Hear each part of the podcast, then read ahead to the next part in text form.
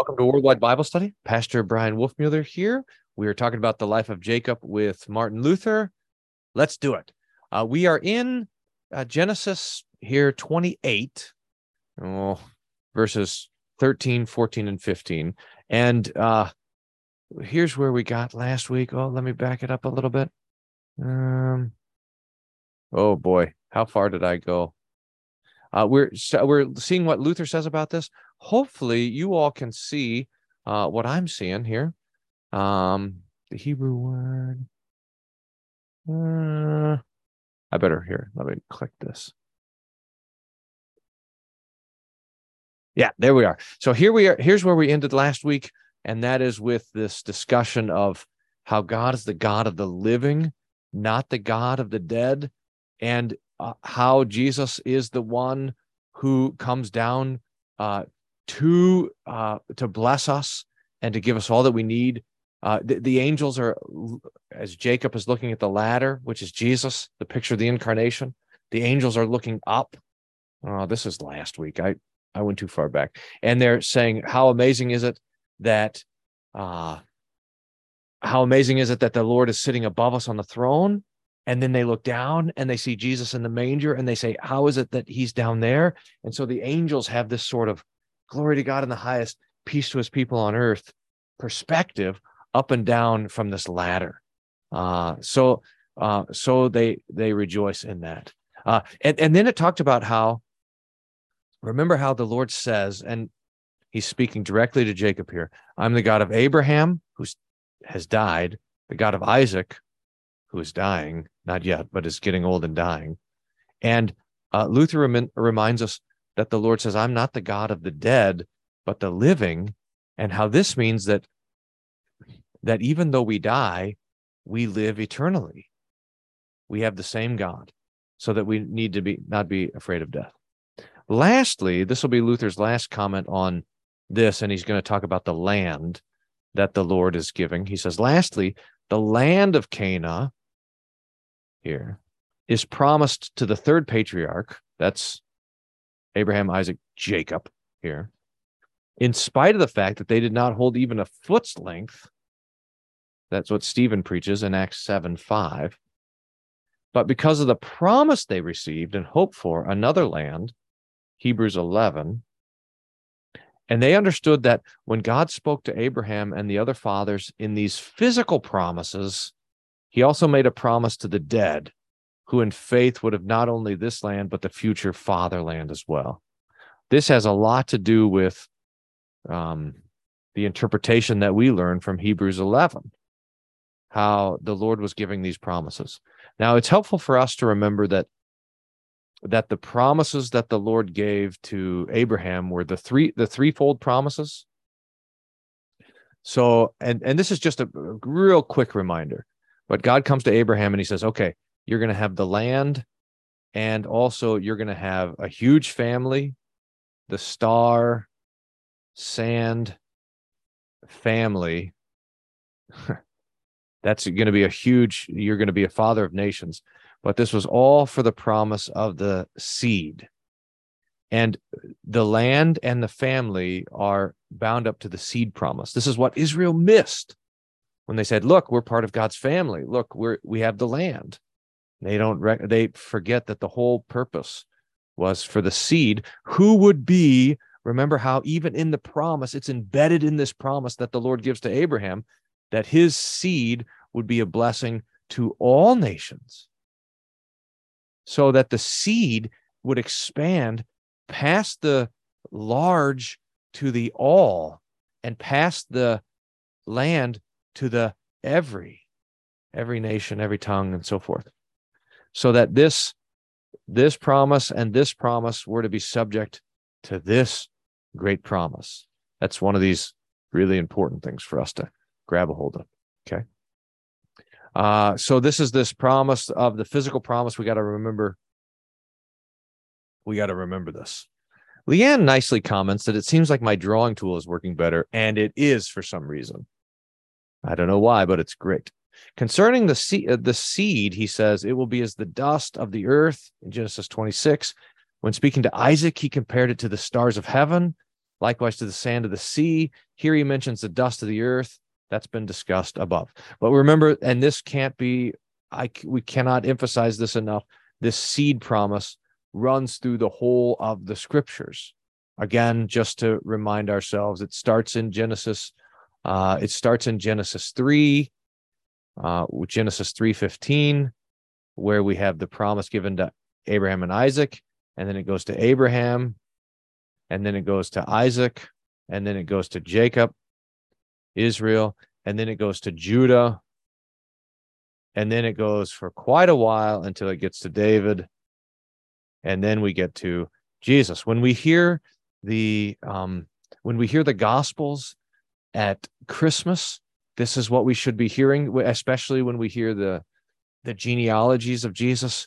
It's this thread, this golden, maybe a blood red thread that runs throughout the entire Old Testament. This promised Messiah. Okay. Okay. Now here we are verses 14 and 15. So let's get it here. Also, your descendants, your seed, really, whenever we see descendant, we read seed there. Uh, your descendants shall be as dust of the earth. You shall spread abroad to the west and the east, to the north and the south. And in you and in your seed, all the families of the earth shall be blessed. Again, a uh, reflection of the Abraham promise. Behold, I am with you and will keep you wherever you go and will bring you back to this land, for I will not leave you until I have done what I have spoken to you. Now, notice in this uh, in this promise here that there's an expansion, um, there's an out and an in. Uh, you shall spread abroad, west, east, north, south, and I will keep you wherever you go and will bring you back to the land. So out this ex- the expanding nature of the promise and then coming back in. Now the one word that Luther's really going to preach a sermon on is right here you shall spread abroad and it's this word paratz. There's what it looks like in the Hebrew. And let's let, let's let Luther uh, expound it. Here a new word is used. A word which was not employed before in the promise. So, so many of the other words were already there in the promise. The, the Lord had already used them. He had already talked about descendants. He'd already talked about the dust. He'd already talked about the seed and the families of the earth being blessed. And behold, I'm with you. That promise has been there before. I will keep you all this. But this word shall spread abroad. This is a new word. And Luther says we got to pay attention to that because the Lord is doing something um, unique and whoa, unique and special here in this particular promise for Jacob. Below in Genesis 38, Moses also employs it with Perez, the son of Judah, born, and the midwife says, What a breach you have made for yourself. So that word paratz, that's translated here in Genesis 38 as, as breach. And in 2 Samuel 5, when David had overthrown the Philistines, he says, The Lord has broken through my enemies before me. And he called the name of the place Baal Paratzim. From the word also comes par, uh, parit, paritz, a robber or a footpad. So Luther's doing the mm, the lexical work here of tracking down this thing. Now, I'll, I'll tell you what what I do is I click on this and it pulls up a tool that tells me all of the references. But you know what? Luther didn't have this updated version of the software. He was working with an older version. So he he had can you uh, this is always the amazing thing to me. I mean, we just we have so many tools. In fact, the books that we have before we had the software, we had books that would just give you every use of this they they just knew this stuff they were studying and reading and paying attention to the words it's pretty amazing actually um in psalm 17 verse 4 uh, and from this word has come the word pyrrhus, the name of a small bird, a tomtit, because it's a cruel bird. Uh, Luther's talking about again this the origin of this this particular word. Therefore, the word has a wonderful meaning. You will be divided. You will break out. You will spread out to all four parts of the earth. This is different and more complete than what he stated above, verse 13 I will give you the land. Nor will you spread out alone, but you and your descendants will spread out and rush or break out of this corner into all four parts of the world.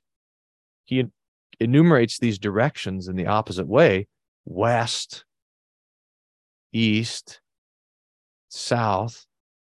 Here, not only the possession of the land of Canaan and also the future blessing in accord with the promise pointed out but also the fact that Jacob will reign in all four parts of the world, and he will explain that later. So Luther says normally you say what north, south, east, west, but here the Lord does it in the opposite order west, then east, then north, then south. Uh, and he makes this remarkable uh, insertion. How do I get to uh, all the families of the earth shall be blessed in you. He says, Not only will you possess the land in which you're sleeping, but you will break out in such a way that the blessed seed will proceed without any resistance of the uh, without any resistance and it'll be spread out with might into the whole world. Again see how honed in on the seed promise luther is here god really speaks in a very friendly way with jacob as though he were saying the serpent, the devil, will try to oppose himself to the. Now, notice how whenever you see the seed, you see also the serpent. This is how th- these two are connected. You see the seed and you think serpent. The serpent will try to oppose himself to the blessing and resist it. He will attack not only one part in the land of Canaan, the part which will take possession of the rule and physical blessings, he will resist the part which will be spread out through the world in all four directions. There he will assail the spiritual blessing with all his might. He will not cease, for there is no end to his enmity, of which mention has been made above in the first promise. So the devil's going to be after you. Again, and Pastor Ketchum I were talking, uh, we're talking about this last week, how how you can't read this kind of commentary anywhere else, as far as I know, because, well, because Luther is doing his biblical work here as a Christian, and he realizes that this is spiritual warfare that we're up against the exceedingly wretched throng that has spiritual blessing is weak and afflicted. Who's that throng? That's the church. And how is the church? How is it described? Weak and afflicted, just like Jacob. It's a poor little flock, as Christ says in Luke 12 rejected, despised, not worthy of being regarded as the church. Indeed, it's not worthy of being regarded as a people at all much less as the people of God. What is that poor throng? The devil will think. I'll devour them in the twinkling of an eye. But let him ravage without measure, tear, persecute, resist, hinder, says the Lord. And again, he holds up before him the word meaning to proceed against. I will proceed against him. I will be a paratz against a paret, a paritz against a paritz. The devil will come and proceed against the church, and the Lord says, I will break out against him. This is how God consoles Jacob. Now, remember uh, th- that the Lord is the breaker outer here. The Lord is the one who who is destroying the devil. It's one of these things where where we think, okay, the, the strength of God, the power of God, the vengeance of God, are those, is that law or gospel? And here it's, uh, it's beautiful gospel because the one who is strong is the one who's on your side. It's like when the huge, big, huge monster, muscly guy walks out on the football team. Is that good news or bad news? Well, it depends on if he's your center or if he's the other team's nose guard, right? Whose team is he on? The Lord's strength can be either law or gospel. The question is, well, whose team is he on? And here, the Lord is saying, I'm on your team. That's the point here. I got your back. This is how God consoles Jacob. and in him the whole church, in order that he may be certain about his descendants.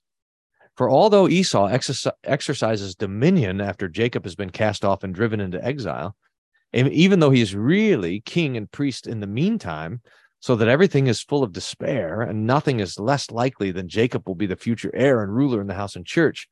Yet this is of little importance. How, you know, if we were there, do, can you imagine that this is a that Jacob is being driven into the wilderness away from the family and away from the promises. That seems like the most important thing. But the but Luther says, no, look, that doesn't matter.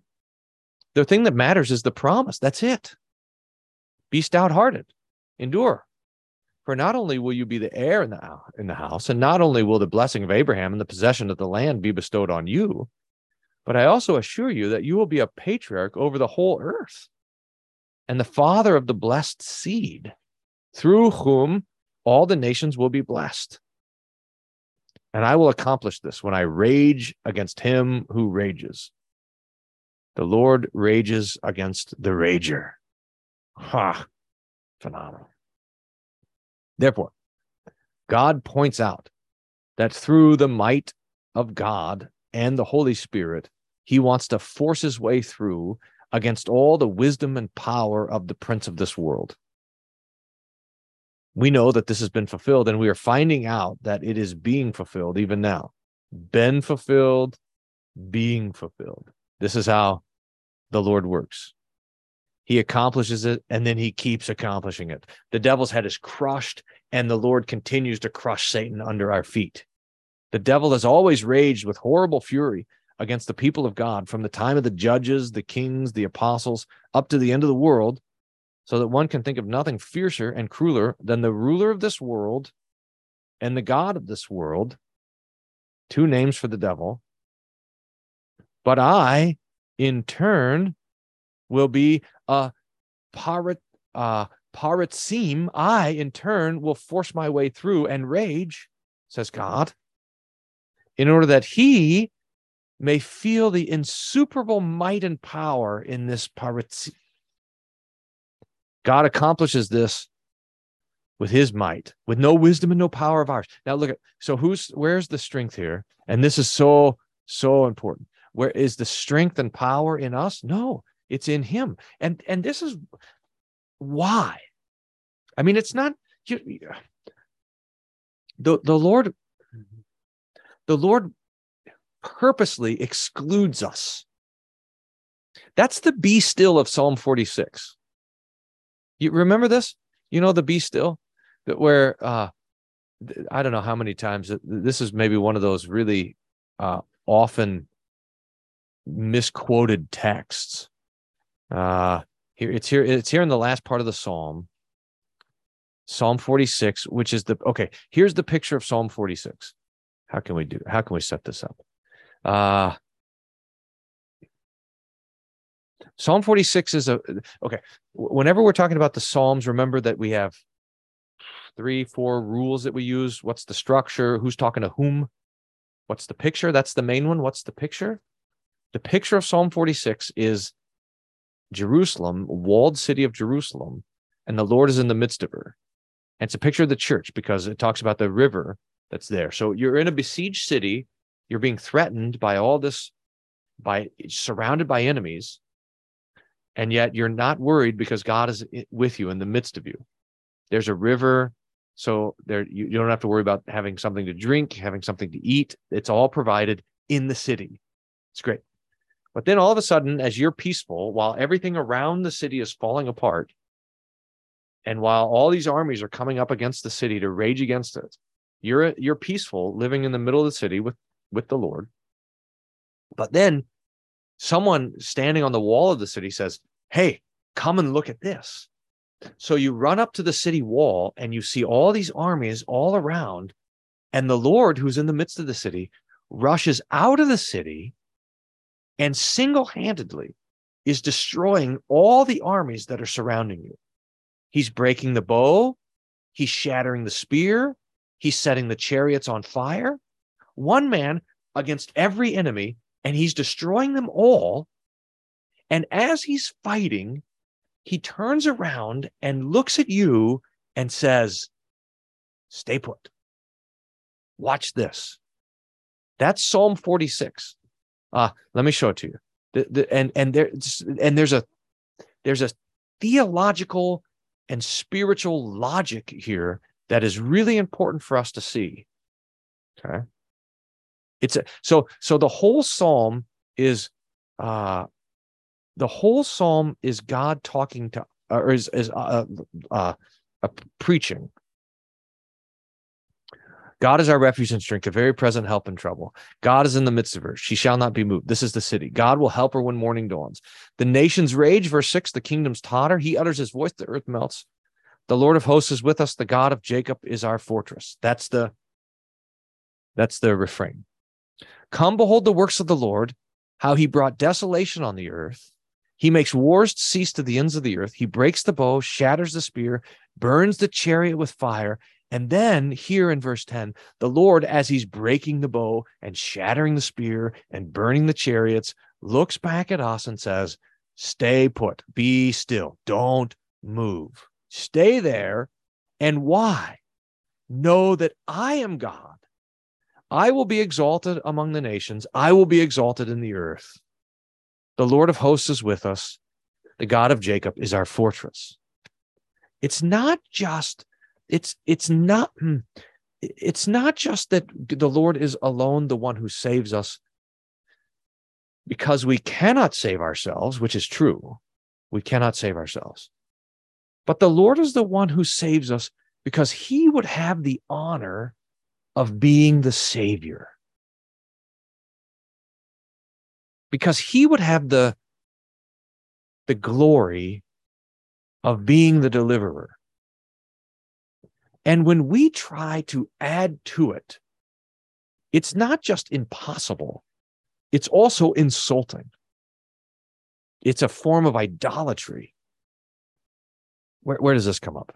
This comes up in the in Luther's in the last part of the large catechism when uh when Luther's introducing the the 10 commandments. The last part of the first commandment uh, in the large catechism, which everybody should have memorized by now. But well, if, just in case you don't have this memorized, uh, there's moreover another kind of false worship. This is the greatest idolatry that's been practiced up to now. It's still prevalent in the world. Upon it, all religious orders are founded, thinking here of the monks and stuff like this. It concerns only that uh, conscience which seeks help, comfort, and salvation in its own works and seeks and presumes to wrest heaven from God. Do you see? So that if we seek help, comfort, and salvation in our works, our strength, our anything, then we wrest heaven from God. If it keeps account how often it's made endowments, fasted, celebrated mass, etc., if it relies on them, it boasts on them, unwilling to receive anything as a gift from God, but desiring by itself to earn or merit everything by works of supererogation, as if God were in our service or debt, and we his liege lords. Do you see that uh, when we try to add our own works and will into salvation, it now it turns everything upside down. This is making God into an idol, indeed, an apple God, and setting up ourselves as God. See? This reasoning, however, is a little too subtle to be understood by young pupils. Urgh. I wish Luther would have preached a whole. I mean, he does. We're looking at it in Genesis, but the, this is always this little line here uh, has always been a frustrating thing to me because I want Luther to go on for five or six more paragraphs about the danger of good works. But here's maybe uh, someone Ben says, "What does liege mean?" This is like a um, uh, well, it's just like a medieval term, liege lord. It's like a, a master, and you're the servant. Like you have the serfs, and you have the one who rules over them. So that we, so the idea here is that and, and you see the theological idea is we normally say, well, look, our will doesn't play any role in salvation because it can't. We're dead in trespasses and sins. We don't have the freedom to choose God. Um, uh, uh, I believe that I cannot, by my own reason or strength, believe in the Lord Jesus Christ or come to Him, and so forth. So we normally say that the will is excluded from salvation because of its capacity, which is true. It's true enough. But there's something even more important. And it is this that even if we could choose Jesus, even if we could help him save ourselves, even if we could have a part of it, even if works could do something, they shouldn't. Because God would reserve for himself the glory of being the Savior.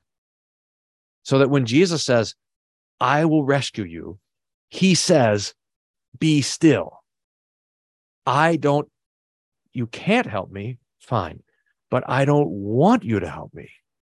I, I'm gonna, I'm gonna do this. I'm gonna purposely exclude you from the work of salvation. Do You see, do you see? Okay, so, so, so here it is.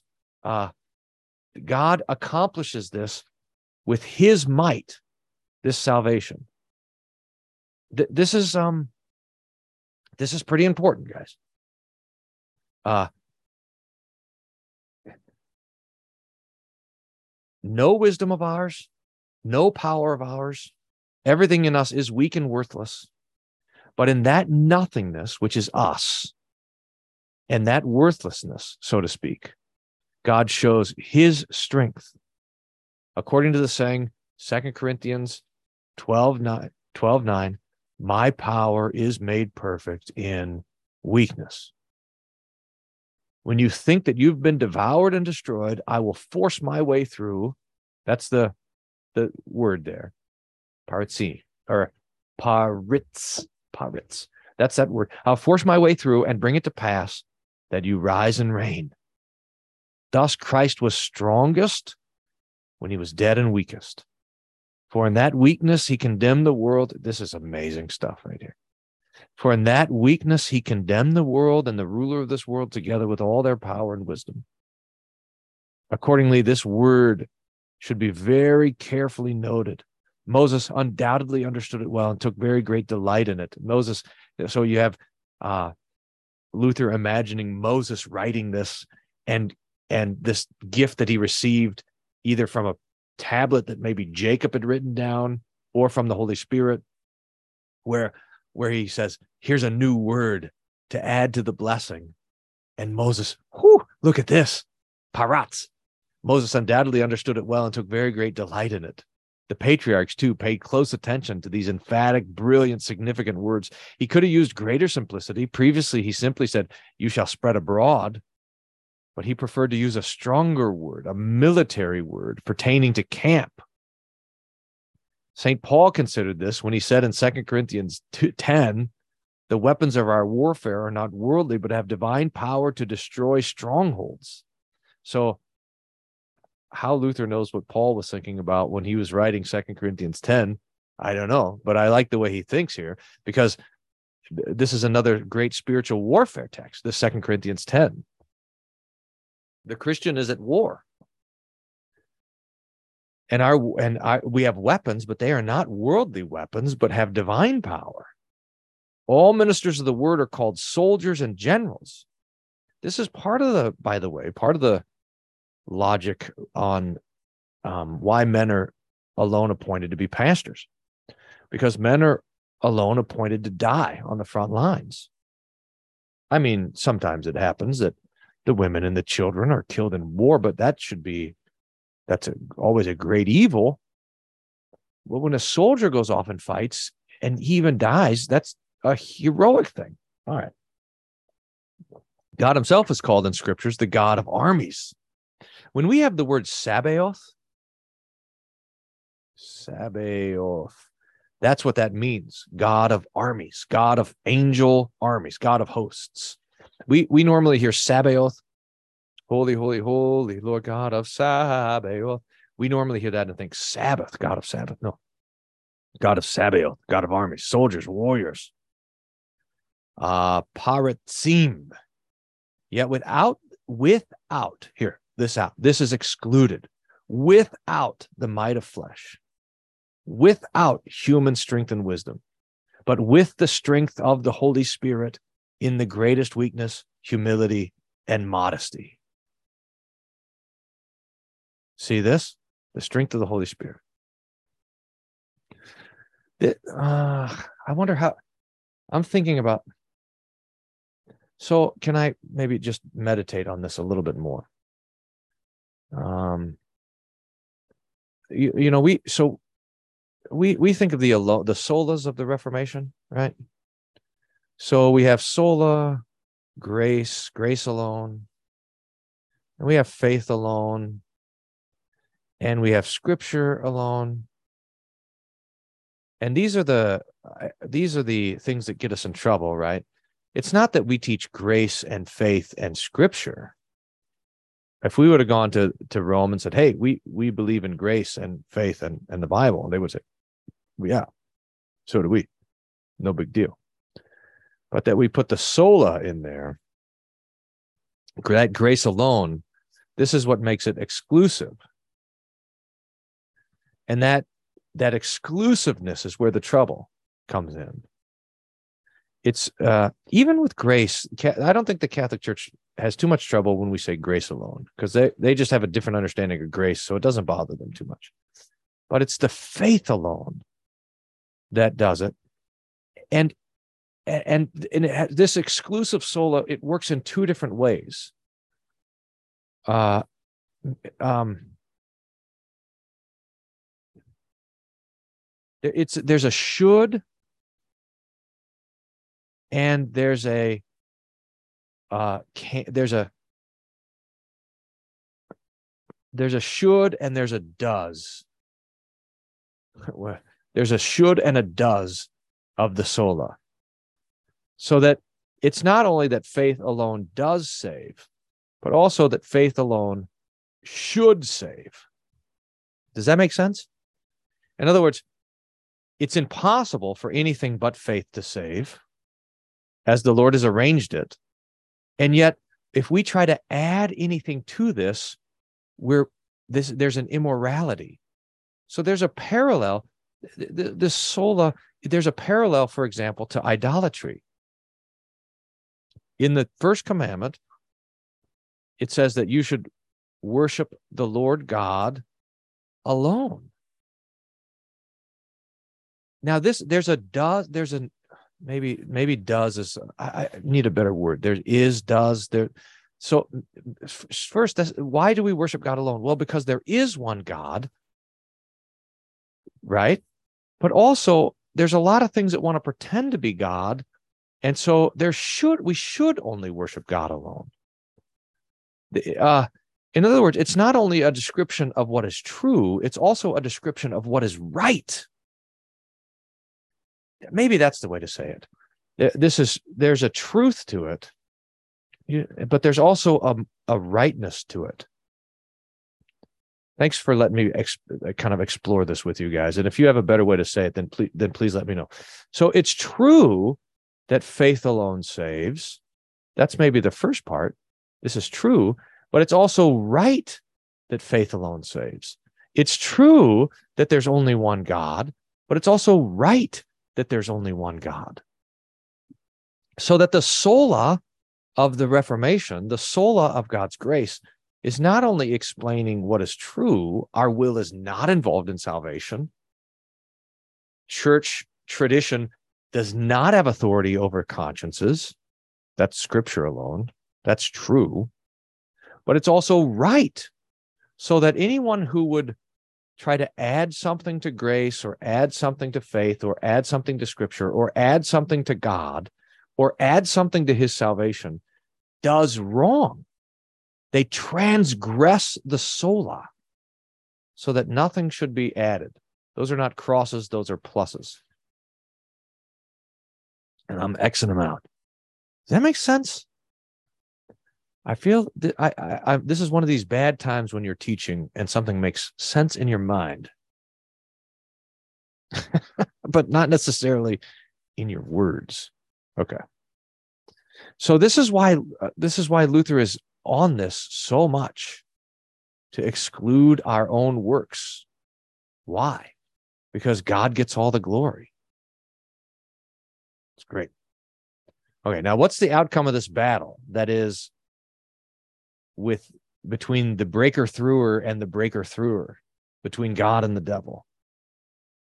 Here's the answer all the families of the earth will be blessed by you and your descendants. I mean, uh, no carnal tyranny. I will not rage in such a way that I harm and destroy men. This the mighty men of the world do. With their tyranny, they rage with a sword and fury, only in order that some may exercise dominion over others and may practice their cruelty on those who are under them. That's Gentile stuff. But my, the Lord's raging, the Lord's strength, my, my raging, my victory, my strength must be salutary, helpful, blessed, quickening, life giving, kind, merciful, which does not harm or injure men, but blesses all, saves all, liberates them from sin, death, and the devil. And though that and through that raging, I will destroy the tyranny and raging of the devil. And this victory will benefit the whole world through your descendants. In this way, God explains this bursting forth by means of the words, In you shall be blessed. Woo! Just fantastic. Now, uh, Luther wants to get onto the to the thing for family here, families, because before the Lord said nations, but now he's also changed this little word here, and it's and he's said families. So we want to we want to think about that for a little bit, and I think this will probably be our topic today. Yes. So so here's gonna he's gonna dig into families.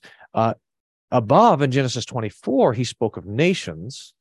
Here he speaks of families, a word which extends less widely than the word nation. For every nation has many families. This blessing then will be extended not only to the nations in general, but also in particular to the families among the nations not that all from every family will receive the blessing, but some from all families will embrace it. Accordingly, in this place, the blessing is clearer and more explicit. It's expressed in stronger and more meaningful words.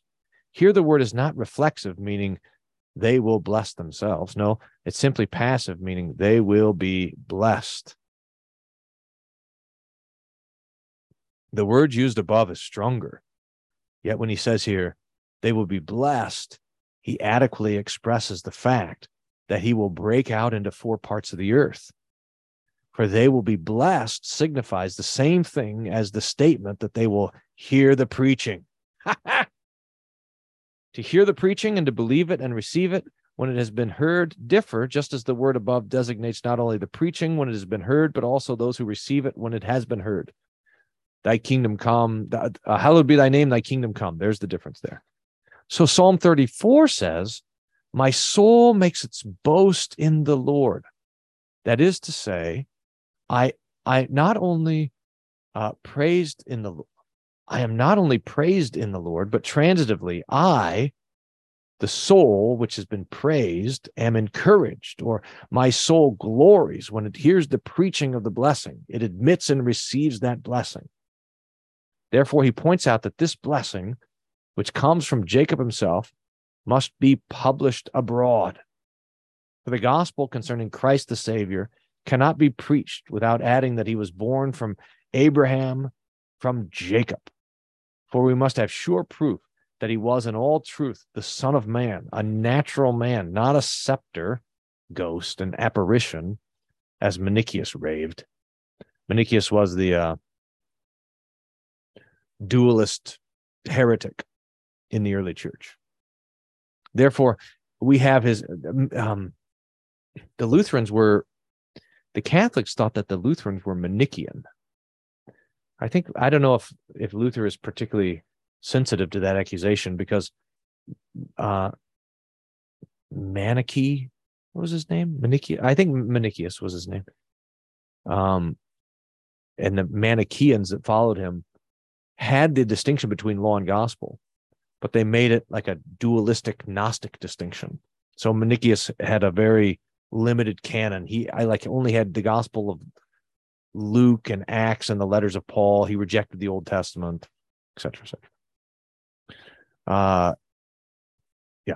Therefore, we have his ancestors who were true men, Jesus' ancestors. Nor can he be named without these fathers, without Abraham, Isaac, Jacob, and Adam in order that he may have a definitive lineage, a true father, a true mother, and that it may be certain that he is from a human seed and that he took upon himself human nature, not the angels, not any other creature. Accordingly, a definite place was assigned to the nativity of Christ for the fathers and the prophets, and definite persons from whom he had to descend were named. Consequently, we cannot doubt that he is in very truth our flesh and uh, blood, bone of our bones. That's the point. One with us. Accordingly, when he is preached and praised, his parents, from whom he assumed flesh, are named the same time. And at the same time, we too are included. For we whose sakes he became the seed of Abraham, Isaac, and Jacob, not the seed of angels. Therefore, he so carefully inculcates and so often repeats the word in your seed, etc. It is as though he were saying, Know for sure that you will have descendants. Now you are alone, without a wife, without children, you're exiled. But later you shall have children's children, and that son will make children who will make children of God. It's an amazing thing to think about. I mean, here's here's Jacob sleeping on a rock by himself, exiled, 77 years old. And the Lord is saying, from your seed, all the families will be blessed. Really marvelous. Jill says, I think I missed. Uh, are you saying the solas are parallel to idolatry, or did you mean to say something else? Let me try. Let me try one more time, and then we'll wrap up here. Let me try one more time to see if I can, um, to see if I can uh, explain this. So there, I, I am saying something like that, but the, maybe the exact opposite. So, so maybe let's start with the command, uh, from God, when He says, "So here's the first commandment: You shall worship God." alone right that's that's number one so so god sola okay now we understand from this commandment that we understand two things number one that there is only one god and anything else that would claim to be god um is false. So there's a must. No, no, no, that's not right. That's not the. So that there's a. So that there is a. Uh, let me get a different color here. There's a truth here. But we also understand that there is a. Uh, that when it says you should worship God alone, that there's a uh, that um, that idols, which are things claiming to be God, idols uh, must be rejected, denied. And so there's not only a truth there, there's a um, there's a command. So that the, the Lord is saying that there, there's a there's a um, there's only one God, true enough, but there are lots of things that command that want to be recognized as God, and they have to be they have to be removed. They have to be excluded. Idols denied. Uh, maybe that's the word.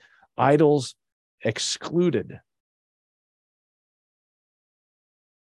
so that so when it comes now to the other parts of salvation so and there there's an extension from that god alone means for example grace that is without merit. Uh faith without works. Or scripture without other authority so that this that uh, but we normally think okay this is true we think well it, it has to be grace alone because there's nothing else. But there's this is not only a truth but it's also a command. Same with faith. It's not only true, but it's also a command. In other words, and I think this is the thing is, you know, we often say, look, we can't save ourselves. We can't help. We, we, it's true. We can't, but we also must not. It's uh, maybe, maybe this is what I'm after. We normally say, well, look, God alone saves us. We don't add to our salvation because we can't add to our salvation. But that's not, that's only one part of it. We, sh- we should not, even if we could help with our salvation, we are forbidden from helping with our salvation. The Lord says, I'm going to save you. Monergism, which means that God alone saves, is not only the reality of salvation, but the divine mandate for salvation. I think that's what I'm getting. Sorry, I, I probably need to cook on that a little bit more uh, so that I can uh, teach it better as well. Well, thank you. So, okay, so let's we'll stop the recording here and then jump on and talk about it a little bit more. But let's um let's say a prayer. Oh Lord, we give you thanks for this great promise that you will break through against the devil and that your might will be made known in saving us, rescuing us, and delivering us. Keep us in this promise now and forever through Christ our Lord. Amen. All right. The Lord bless and keep you.